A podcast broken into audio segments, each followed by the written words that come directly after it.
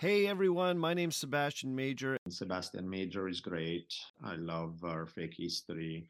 I'm Rebecca Larson with the Tudors Dynasty podcast. It's a continent podcast. The history of American food. Partial historians. Czar power. The history of Persia. Wittenberg to Westphalia. Curiosity of a Child podcast. The Siècle. Pontifex. The history of Sakartvelo, Georgia. Totalis Francium. Apparently, everyone. We're thrilled to be presenting at the 2023 Intelligent Speech Conference. We will be speaking at Intelligent Speech. My favorite podcasters at Intelligent Speech. And I will be speaking at Intelligent Speech Online this year. Mark your calendars for this November 4th. Intelligent Speech, the online conference for history fans by history podcasters. It's a three ring circus of fascinating content with around 24 hours of live presentations and roundtables happening in four digital rooms. This year is all about contingencies. Times when history meets the unexpected.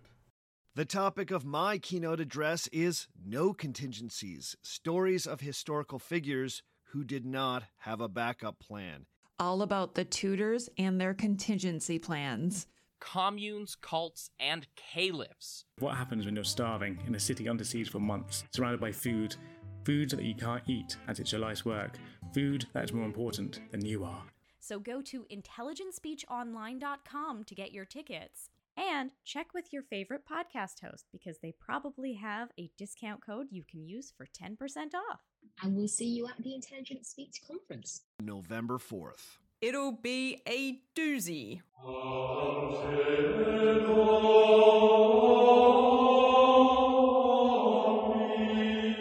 Hello and welcome to Pontifex. I'm Fry. And I'm Bry, ranking all of the popes from Peter to Francis. But today we are not ranking a pope. We have a very special bonus episode with a very special guest. So I would like to introduce to all of you Eric from Saint Podcast. Hello. Hi, hi, hi. Eric, can you tell us a little bit about your podcast? Sure. So my podcast is uh, it's it's all about saints, as the, as the title suggests, but it's a it's a historic and cultural exploration of saints' legends.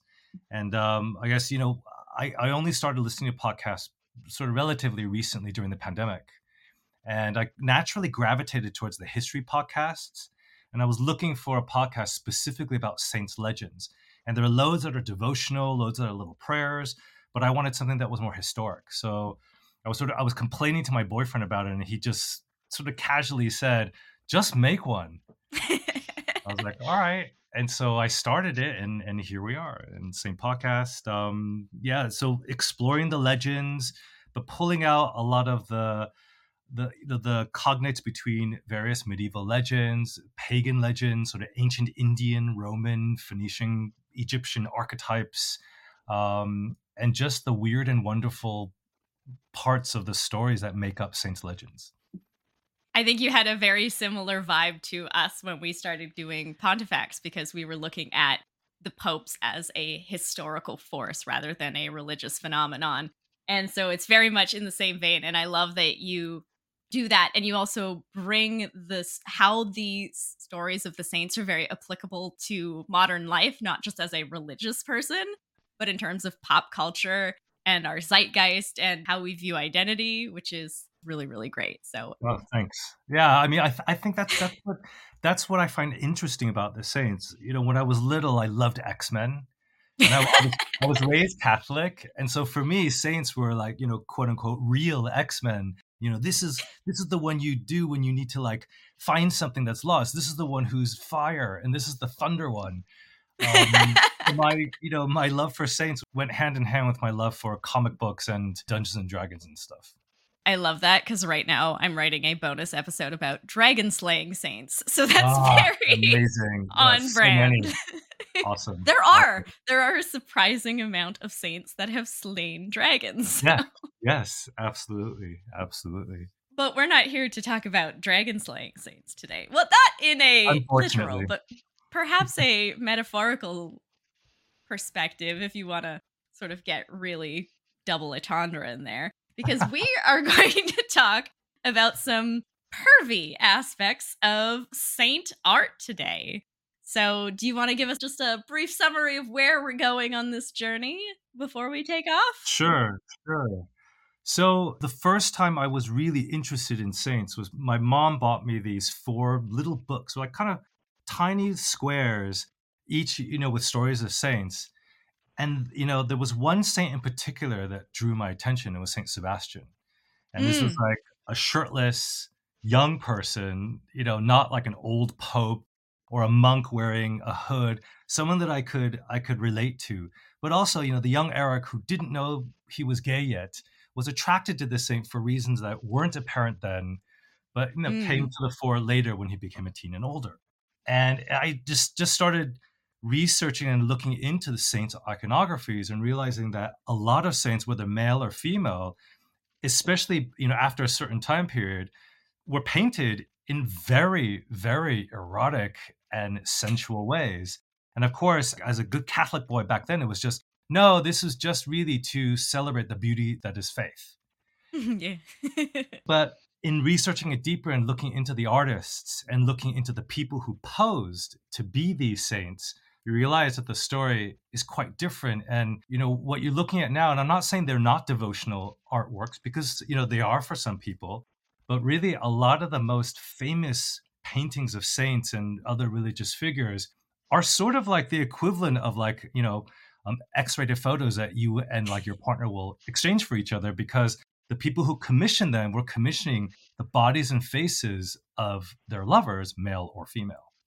Absolutely. So we know that when they were being created, eroticism was absolutely part of the process. Sure. And this isn't just a Renaissance phenomenon, although it will absolutely take off there. So, where does this all start in art? Let's talk about the beginnings of saint depictions and where we go from there to something that is incredibly erotic.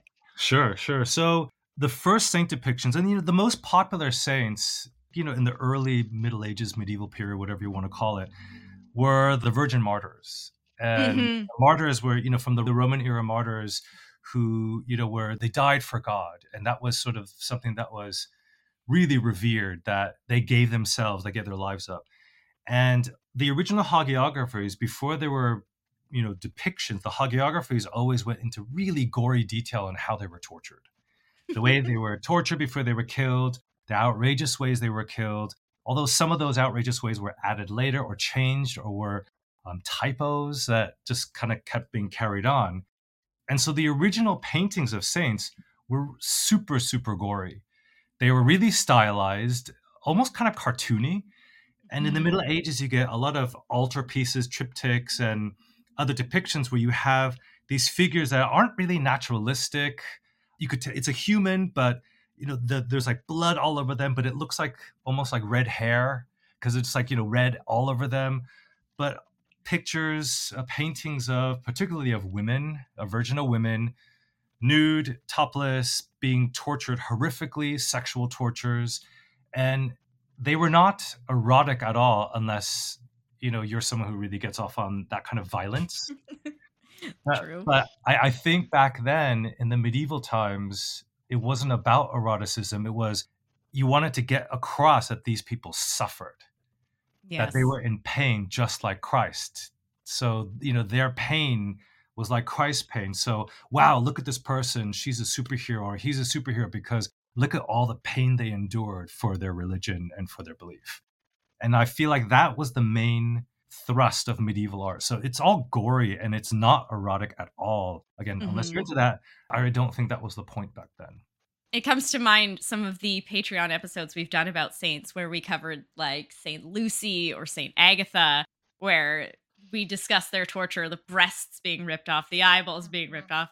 This was not in any way something that is to endear you into that sort of sense of intimacy. This is somebody who is with you with your suffering, which Yes. of course is reflective of those time periods because we are still seeing the generational horrors that would have come out of mass persecutions. It's only in the third century that we legalized Christianity. So it's this long legacy of that. And what you were saying about the depiction, of course, always makes me think of Fra Angelico, which is a little later on, but still very much in that style period where Mm. you get these crucifixions with just spurting blood fountains. Yes. I know Fry has enjoyed With little angels catching the blood with the cup and these like distorted figures that look like there are limbs and everything's been broken and it's just it's it's gruesome stuff. It's gothy and gruesome. very human blood sprinklers. Mm, it's totally. And then while this was going on in Western Europe and sort of the Eastern Christianity, you had the Byzantine style of art, which was more stylized. And it wasn't Mhm. gruesome, but it was the Byzantine art always would have a big saint in the middle. So a big figure that was sort of the height of the canvas. And on either sides would be these panels, almost like a comic book where you'd see scenes from the life, and they would always be the scenes that, of the miracles, the cool and wonderful and strange things that happened. Like they flew, they rose the dead, they um, exorcised demons, or you know, uh, parted the Red Sea, wh- whatever it was. You would have these scenes on the side, and it was very stylized. The saints were always clothed. The Byzantine art didn't have all the nudity that the Western art had. It also wasn't as gory, and it was just more stylized. It's lost the uh, the Roman persuasion. Yes, exactly, exactly, exactly. And I think there, these comic book storyboards, basically on either side of the big figure on the canvas, that I feel like was sort of the next step where there were scenes of what was happening. And if you fast forward to, say, the late 1200s, early 1300s, then you're into Giotto, who a lot of people say, you know, sort of founded the Renaissance, or was proto Renaissance. Yeah. Yeah, yeah. And he, I mean, I, I love his stuff because it's Mhm. when it started looking, there was a naturalism, the colors were different, and everything started looking more like real life, although still stylized. Mm-hmm. And a lot of the paintings he did of St. Francis and everything just started looking more like the art that we know today. I'm pulling some images up so Fry can see what we're talking about All right. here. Yes. I Yes. know, I, I knew. that at least, at least here, yes. Giotto. Yeah.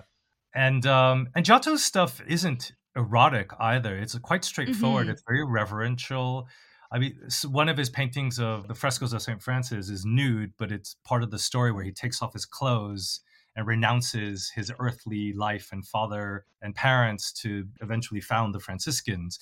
But there's nothing really erotic about it. They're quite reverential, straightforward paintings Yeah.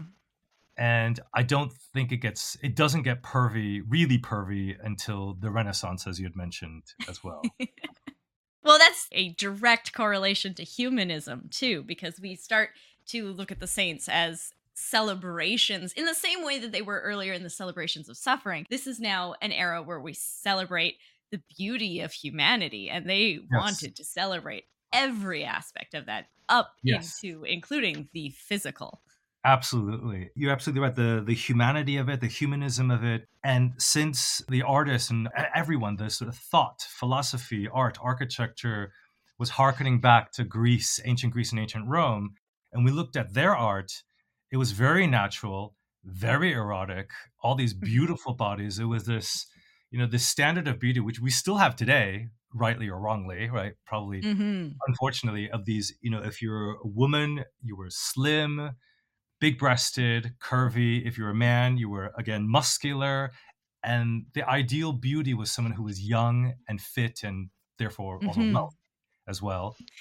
And artists in the Renaissance took this on, and all of the saints started looking a lot like some of the Greek and Roman figures as well. And some of them have direct cognates. And Mm. for me, the one, so, you know, I mentioned Saint Sebastian earlier when is the, sort of the first saint that grabbed my attention. And when you look at the first depictions of Saint Sebastian that exist, they're these um, mosaics from Ravenna around, I think, the sixth century, fifth century, sixth century. And they depict a gray haired warrior. So a gray haired soldier wearing like a soldier's outfit or a toga, which is befitting someone of an equestrian class, but gray hair, gray beard, because Saint Sebastian was probably in his mid 40s, maybe 50 when he died, because he was the captain of the Praetorian Guard.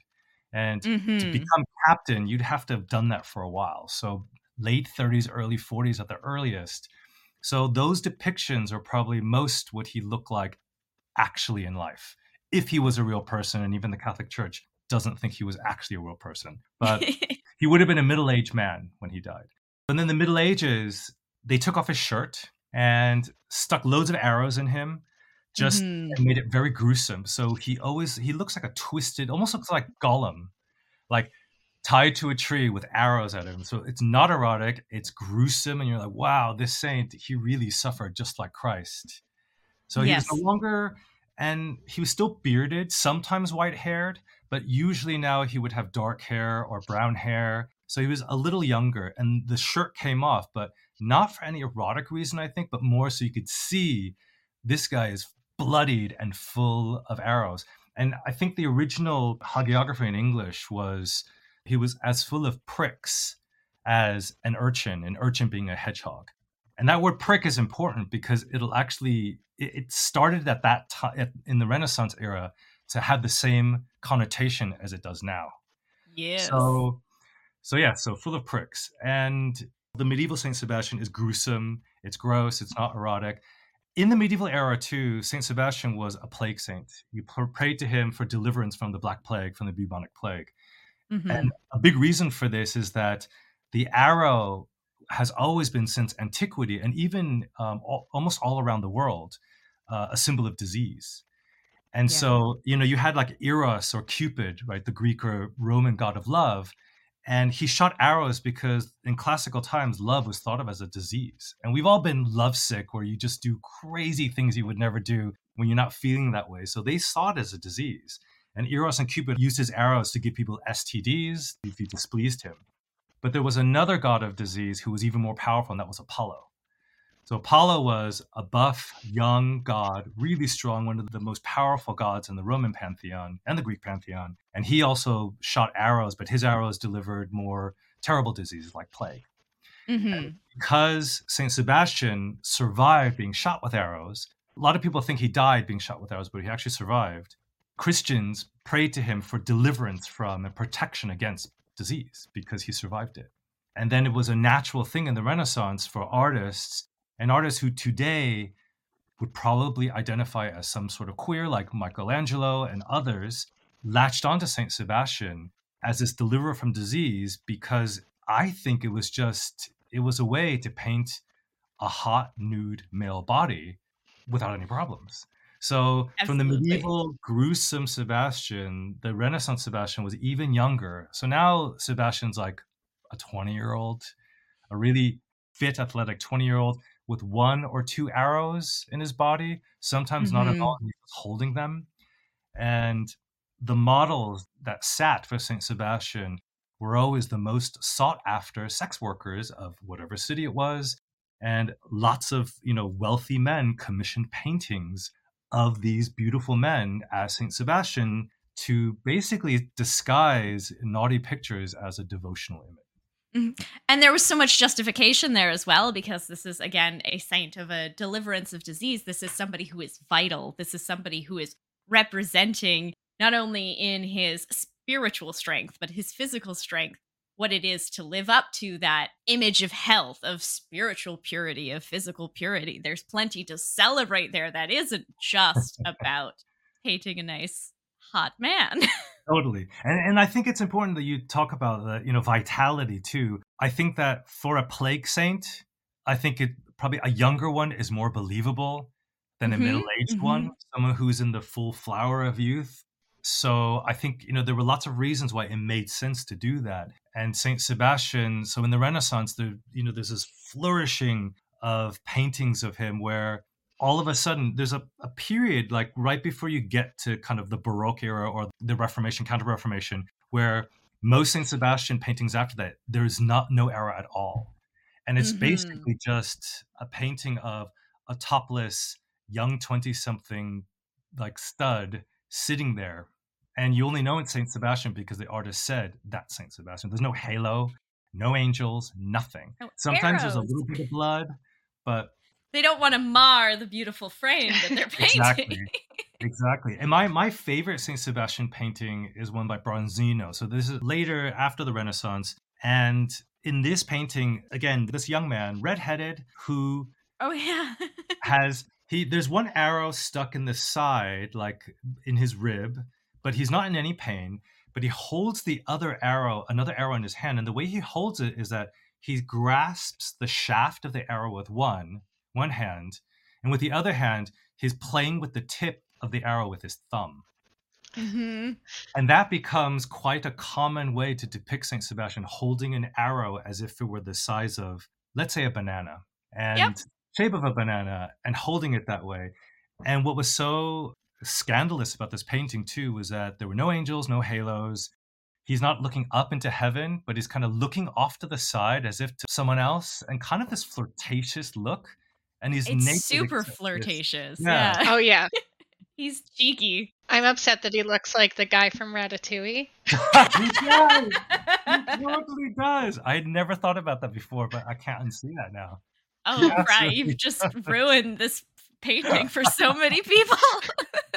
My question is, where is Ratatouille in this painting? yeah. Yeah. Hiding behind that uh, that cloak, you know. Hmm. Yes. And um, I, I read this one theory, but I love the theory. I don't believe it's real, but I want it to be because when I started researching more, it just didn't seem right. But that so Bronzino probably gay, or I should say, he was a man who loved the male form, Mhm. and the theory is that this this young man who posed for Sebastian was um, a sex worker who was very popular in Florence, but that Bronzino and a lot of other artists and also, um, I guess, high ranking people of Florence were part of the St. Sebastian Society. And that it was part of this, and that they met in the crypt of a St. Sebastian church in Florence. And they basically commissioned Bronzino to paint him because he was the young man that always entertained them. And he became their St. Sebastian which I which I love. I feel like this should be like a Netflix like series or something, or, or or like a gothic novel. But I don't think it's true. But it's very likely that the person who posed for this was a sex worker. No one of status would dream of posing topless like that. Um, I think if you if you were a, like a Medici or someone really powerful, sure, but you'd be painted as Poseidon, Zeus. You Ares. Yep. Yeah, Ares. Mars. Mars, absolutely. You wouldn't be painted as a sacred figure because that's kind of like, mm, you can't do that. But you'd be painted as a classical, like god, and not a boy saint like this. Yeah. So, you know, th- there were other theories that, oh, this was a wedding portrait, but that's not a wedding portrait. No one did wedding portraits like that. They were very stylized. You were dressed. No one had a topless wedding portrait. You know, we No. do now, I guess, but not back It's a then. courting gift. Yeah, it's a courting gift. Um, I don't think- Flirtatious enough. yeah, exactly. I have to say too, he very much has that look that would be very popular in Florence. If you look at the Florentine art of that era and you look at the models they were using, oh yeah, he would have fit right in. Definitely, definitely. So they all look like the guy from Ratatouille. Is that what they were into? They love the the cheruby curls and that sort of red or golden red or strawberry blonde, like very into that whole vibe. Not the Ratatouille vibe. Yeah, Ratatouille is the Florentine ideal. Who knew? How dare. There- There's another story about um, a Saint Sebastian painting that was commissioned for a church. Um, what was it the Church of San Marco in Florence? And it was Mm, by mhm. uh, Friar Bartolomeo. And the story is, and I don't think it's actually true because I want to say that it was a story by Vasari, who a lot of his stuff he just he kind of made up stuff. Vasari was a salty man. Yeah, exactly. He is fake news Vasari. The story that he tells is that the painting was was put up in the church, but the priests at the church soon found out from the confessional that the parishioners were having impure thoughts during mass, male and female. And so the friars quickly took it down, and the painting has since been lost. So no one knows what happened to it. But whether it's true or not, it just goes to show that this happened. This was a worry Yeah. that people were like, what is this? So, whilst these were being made, it's not that everyone just accepted, yes, this is a great sacred devotional painting. A lot of people are like, what is that? You know, uh, mm, th- what is this for? What are you, what are you worshiping? You're on your knees for what? Um, and it was a, it was a problem. Yeah. And that that has a long-standing tradition too. I'm sure you've heard of of Le Génie du Mal, the um, sexy Satan that went up in the church in the 1800s that completely distracted all of the parishioners. and so Yeah. they they took it down and commissioned a new one, which turned out to be even hotter. Hotter. yeah, that's great. It was the devil's will. Yeah. know? Eroticism in church does not go away. No, no, no. And even with the Sistine Chapel, right, the Last Judgment fresco, Yes. how it had to be covered up after Michelangelo passed away. They had his, um, I think, his assistant, like you know, Mhm. put underwear on.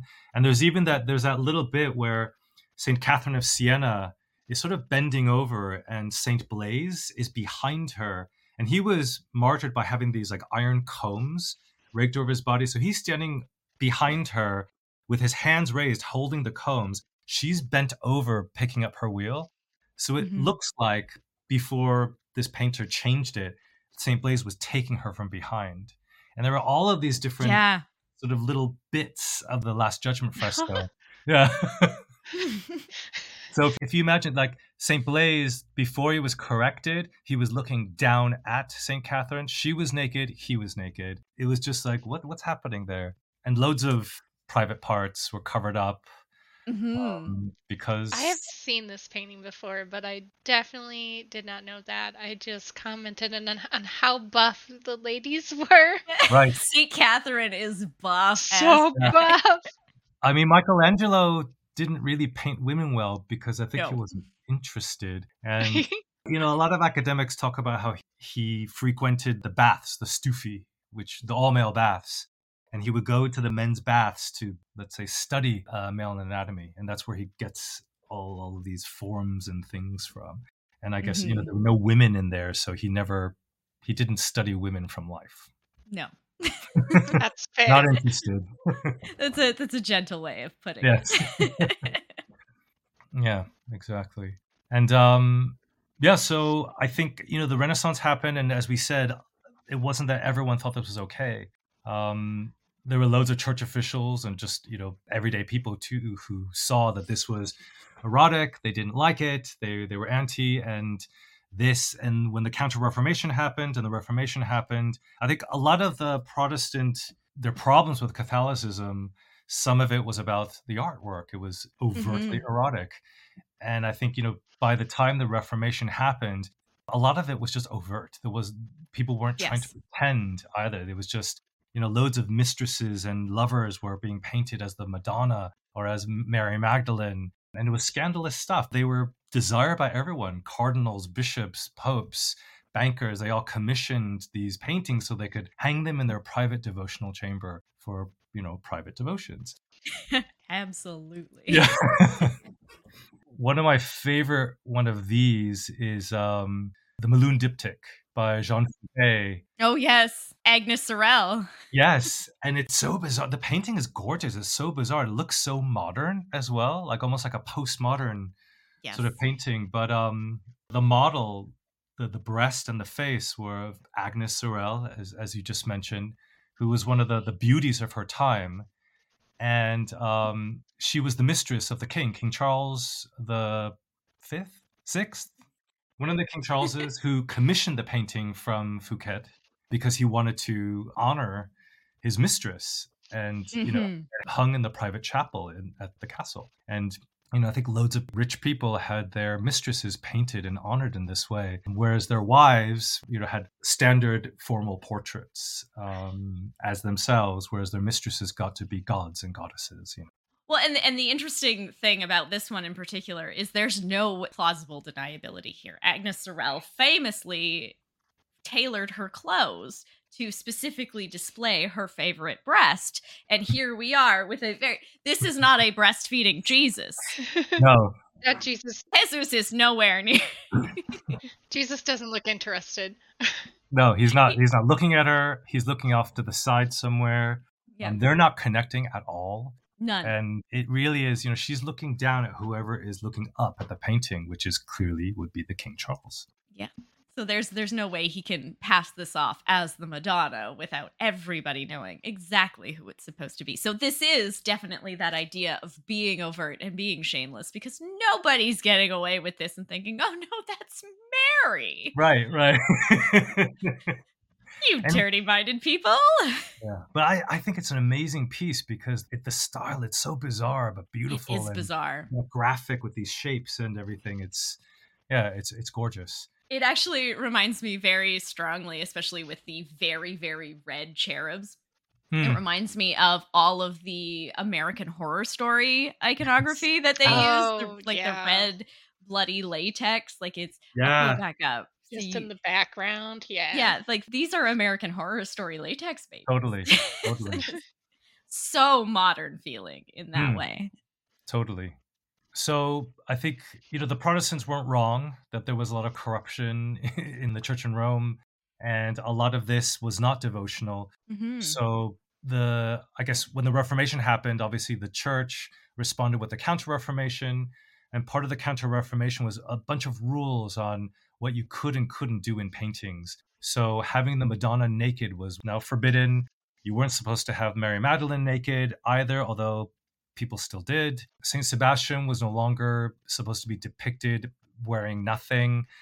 And so, whilst I think a lot of the Catholic artists did sort of change tact, they, they did a bit.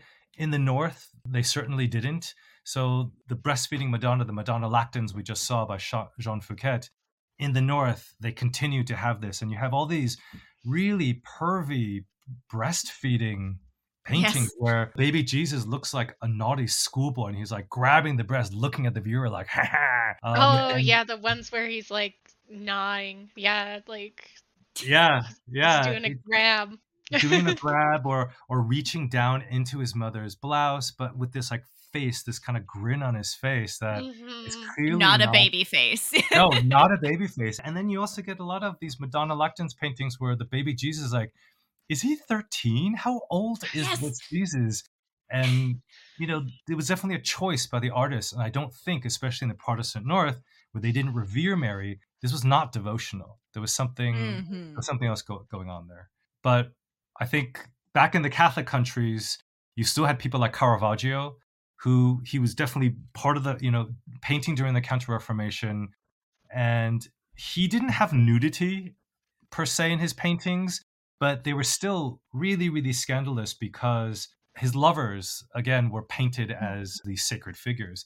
One of his favorites was uh, another painter named Francesco Boneri, nicknamed Cecco. And Caravaggio painted Cecco as John the Baptist several times. And you can see Cecco grow up yeah, when you look at the various paintings where he's quite young to begin with. very young. Very Yeah. young. In the one with the ram? Yes, alarmingly. And the one with the ram, too, he doesn't even look like John the Baptist. He looks like Pan or Bacchus or something. It's Yes. so pagan, but it's called John the Baptist, so I guess it is. And then later on, he's clearly a teenager. Yeah. Mhm, This mhm. it's so, so, so, so pagan. And I think again, there are no religious symbols in this to anchor this as a sacred painting. Right. Yeah, what's John the Baptist doing? Yeah. And this is the thing about Caravaggio being so deliberately provocative Mm. because the symbol that we'd be looking for with John the Baptist is a small lamb. Yes. And what do we have here instead? We have a ram specifically to circumvent, Yeah, just turn it upside down. yeah, invert this idea that we should be seeing for John the Baptist to make a very provocative statement. Absolutely. It, it makes it so pagan. Totally. Yeah. And it's so pagan, so provocative, and there's nothing to anchor it as a sacred image. And it's Mhm. interesting, like for for the male gaze, it was really the men were Saint Sebastian and John the Baptist were the most popular. The women, it was Mary Magdalene and also um, Catherine of Alexandria, and also Judith, the Old Testament heroine. Mhm. And I think the interesting thing about Judith and Catherine of Alexandria, even in the Renaissance, they were never painted in an erotic way because I think their stories were all about how badass they were. Yes. And so a lot of the mistresses that were painted were all, were women who were known to be super fiery and super Mhm. sort of like so Caravaggio painted um, his friend and possibly lover Fillide as Judith, and you know Fillide was one of the most popular courtesans in Rome, Mhm. and but she was also known as someone's like you know don't mess with her. She knows her stuff. She you know she can take care of herself. So she was painted as Judith because Judith kills the enemy general Holofernes And so she was thought of as a badass. So a lot of strong women were painted as Judith. Mm-hmm. But even these paintings would have been used as, I think, um, private devotional aids. Absolutely. I love this one too because there's so much violence in this Caravaggio Totally. painting, which I think is only really topped by Artemisia, who we could have a whole other conversation about because Yes. she's portrayed herself in that, which is Yes. wonderful. Yes, and, I- and I wonder what story she's telling from her life, or stories. Probably like every man who told her no. There is so much rage in the Artemisia version of this. But what I love about the Caravaggio here is that she's committing an act of intense violence. There's blood spurting out everywhere. And she just looks like she's telling him to quit being a little bitch. She is hmm. not phased at all about what she's doing. She's just like, oh, shut up already. Like, I'm doing. Calm, she's serene. Yeah. She's just like It'll be over in a minute. Come on. Yeah. exactly. Sorry. love that. sorry. Exactly. It makes sense that they would portray their feistiest of courtesans in that way because that's the inversion again of this idea of like male power. It's like, ooh, she top you. Right. And Exactly. the excitement of that moment is being represented in this very powerful female story from the Bible. exactly. Here's the um Saint Catherine of Alexandria one for Fry as well. She, she's gonna stab you. Yes, she is. I love again the expression. Uh, she it's just so so powerfully like don't mess with me Yeah. and how attractive that is to the Mm. right audience. Exactly. Obviously, Catherine of Alexandria, she's known for she was the brightest mind of her generation. She was able to outwit the smartest men from the Roman Empire and even the, the Roman Emperor himself. So I think, Mhm. you know, painting someone as St. Catherine is to say, this one's smart. Don't mess with her. She knows more than you do. It's very appealing. Mm. There was also um, Cristofano Allori, who was Mm. a sort of a, I guess, a Baroque era painter who also had, his lover was this woman who was affectionately called La Mazzafirra, who had a fiery, fiery temper, and so she was also painted as these similar figures. It's always been interesting to me to link these popular saints and their Greek and Roman counterparts. So Mary Magdalene, who was you know painted very erotically by lots of artists, her legend lends itself to it because it's Mhm. not true, but you know she's been cast as this prostitute who begs forgiveness and redeems herself. So a lot of paintings show her as a fallen prostitute about to repent, which means that she's naked. So of course, so she's totally nude and perhaps in tears, um, you know, praying on her knees. And so lo- loads of mistresses were painted that way. Lovers were painted that way. But also in the Renaissance, she started being painted. Um, she was painted often as a Venus-like character, Mhm. you know, lying down on a couch with an attendant angel, the way Venus would have been with with Cupid. And whoever was, you know, there might be another a male figure in it, which often would be the lover, um, almost you know, so mirroring the, the Roman and Greek iconographies as well. In the same way that Saint Sebastian very much mirrors the Apollo iconography. So Apollo basically made Saint Sebastian much younger than his medieval self and gave him muscles and made him attractive. And John the Baptist is this shepherd um, trope, this sort Yeah. of the ancient shepherd boy. When from Greek mythology, you have people like Endymion. I think it was the goddess of the moon saw him sleeping. He was so beautiful that she made him sleep forever. So every time Mhm. she raced her chariot across the sky, she could gaze upon his body. Or Ganymede, who was a beautiful shepherd boy that Zeus fell in love with and kidnapped and took to Olympus to make his cupbearer. And so John the Baptist is just another line of these shepherd boy tropes. And a lot of the paintings mirror the Ganymede paintings or the Endymion paintings as well. Absolutely.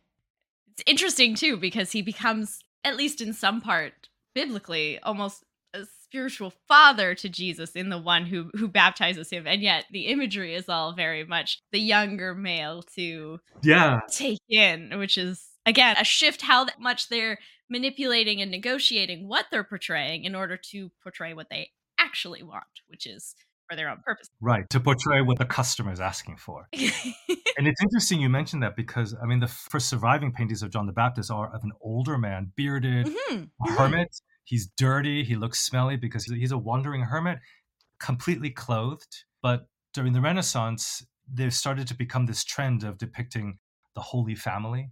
So you'd have Mary and Joseph as sort of young parents, Jesus as an infant, and because John the Baptist was a slightly older cousin, he would be a toddler. But Mm. you also had the idea of uh, John the Baptist being in the wilderness. So he was a hermit and he was a shepherd of souls before Jesus was a shepherd of souls. So he started being depicted as a shepherd. So soon he was half clothed. So he would have a shepherd's loincloth that sort of exposed one nipple, one side of his chest. And then with the Holy Family depictions, he started becoming younger and younger and just started looking like a hot guy. a hot guy wearing a loincloth surrounded by sheep.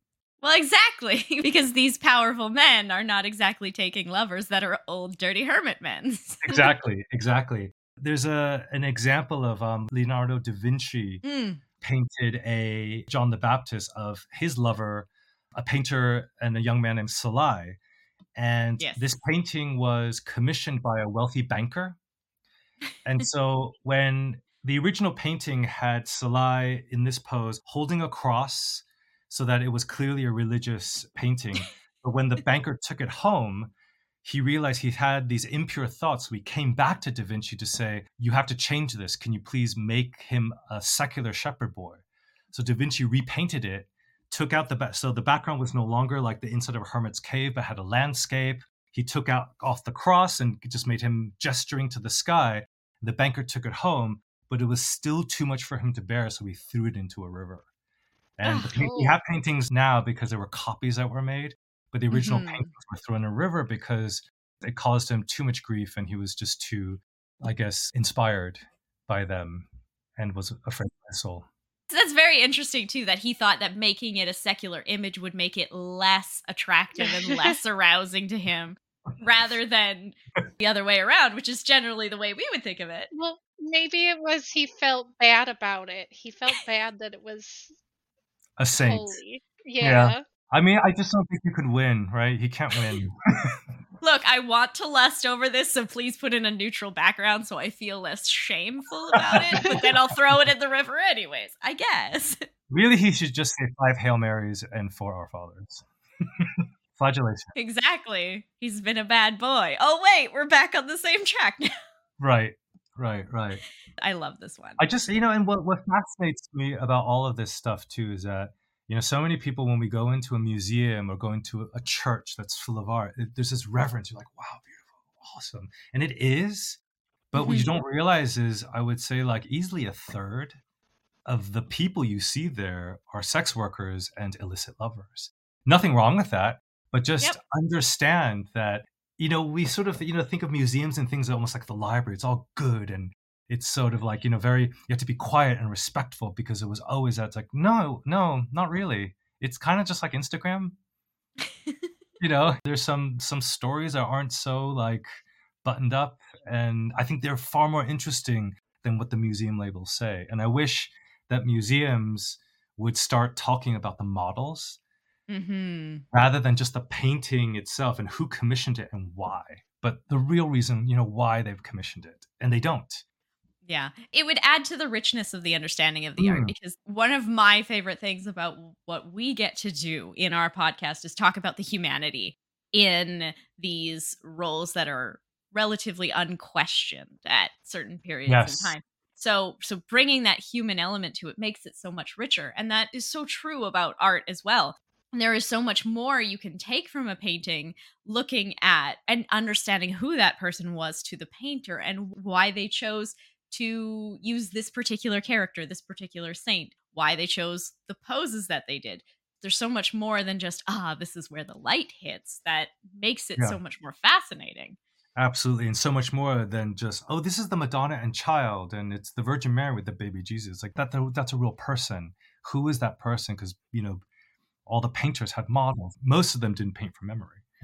And there's a richness there too in the implication that this also sort of suggests the humanity of the saint that we're talking about. Hmm. We've lost a lot of that in at least the way the church hardline describes sainthood as these people who are pure and whatnot. But a lot of them were real people who Mm.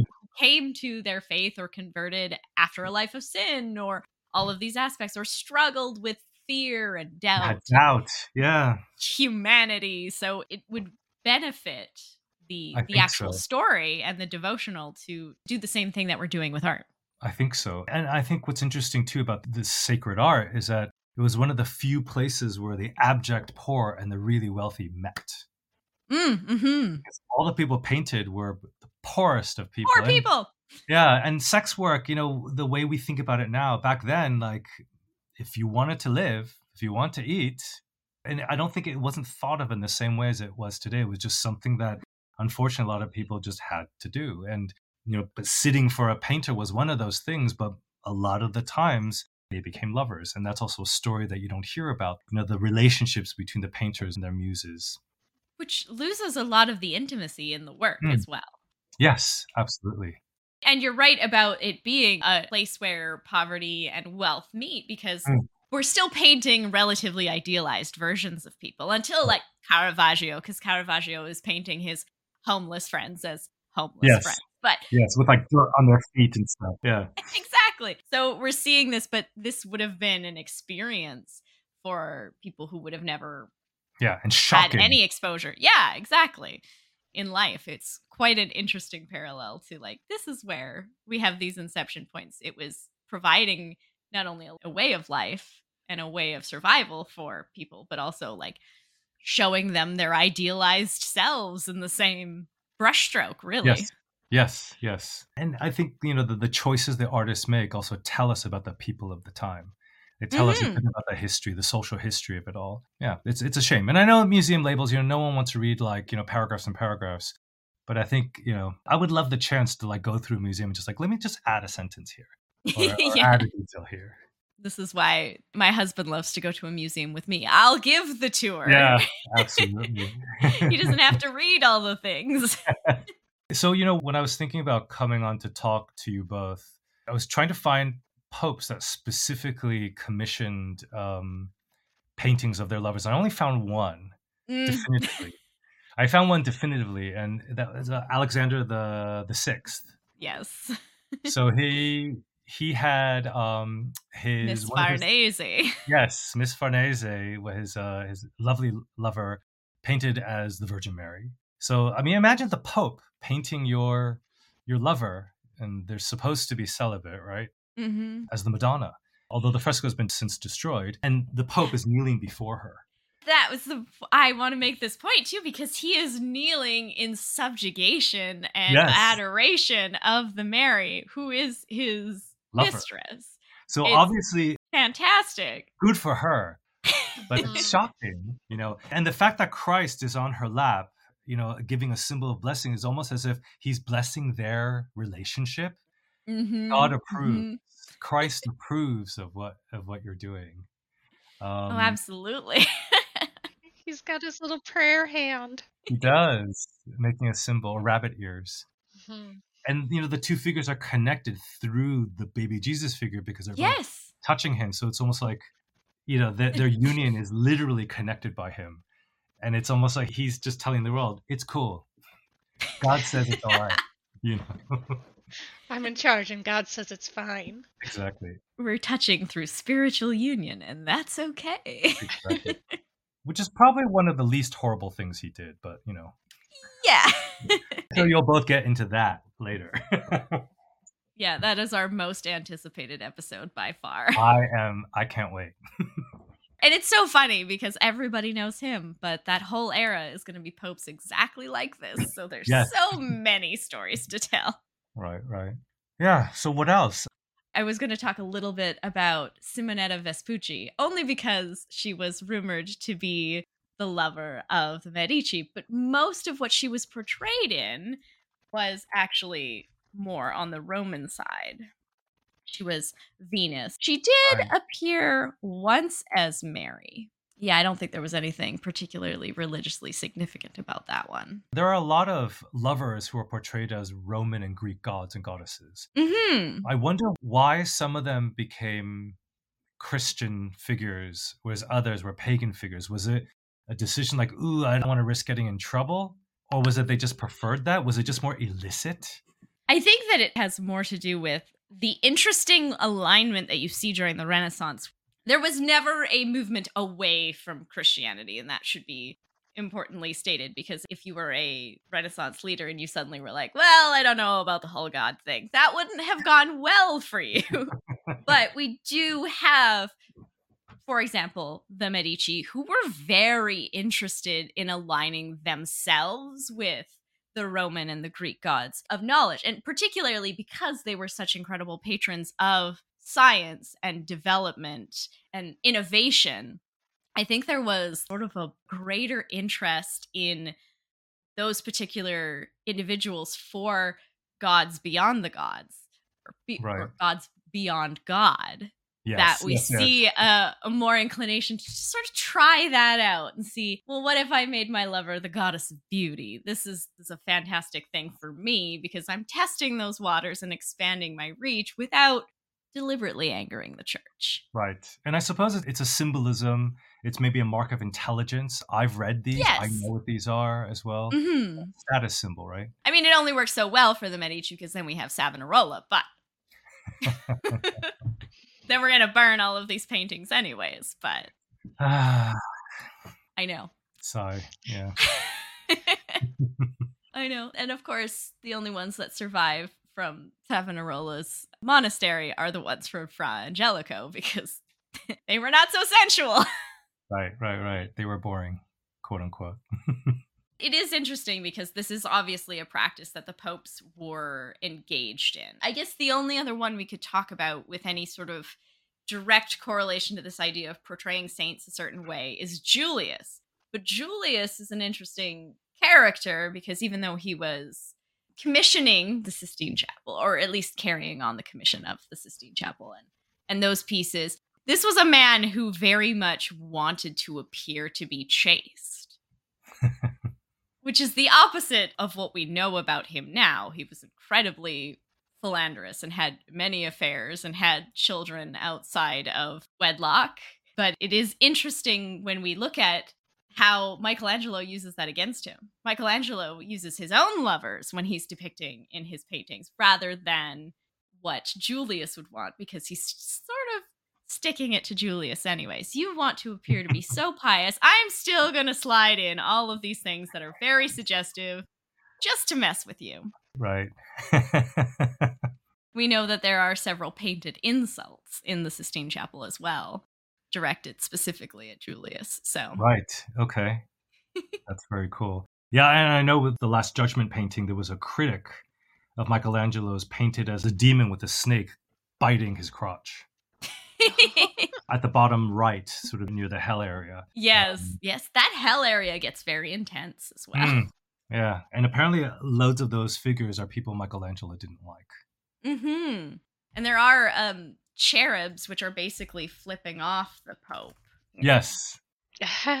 Yes. And apparently, a lot of the cherubs' behinds were based on one of Michelangelo's lovers named Febo de Poggio, who was Mhm. famous for having the best behind in Rome. FYI. You gotta have a good butt if you're gonna appear in a painting. Exactly. And he had the best butt. Oh, as a cherub, Yeah. they're so round. Yeah. Callipygian. Yeah, he did his squats. I think that covers everything that we wanted to talk about. Yeah. That was fun. So, Eric, thank you so much for giving us your time and coming to talk about all of this with us. Do you know what your next episode is going to be about? Can we ask? Yes. Uh, the next episode I'm currently making is about St. Dominic, known as the Hound of the Lord. Ooh, that'll be interesting. Yes. So, um, yeah, I'm looking forward to that one. And if you had to pick a favorite, because we've covered many saints on our Patreon series, and you and I have had many discussions about saints, but if you had to pick a favorite, who are you going with? Is it still Saint Sebastian? Yeah, I think it has to be Saint Sebastian just for sort of old time's sake. Although I have to say, Hildegard von Bingen is pretty badass. So she she's up there. We're big fans of Saint Guinefort. Ah, For So, where can people find your podcast if they're looking for you after this, which they absolutely should? yes, it's everywhere Spotify, Apple, Google, all the podcast platforms. There's a website too, saintpodcast.com. Saint is spelled out. So it's not S T, it's S A I N T. Perfect.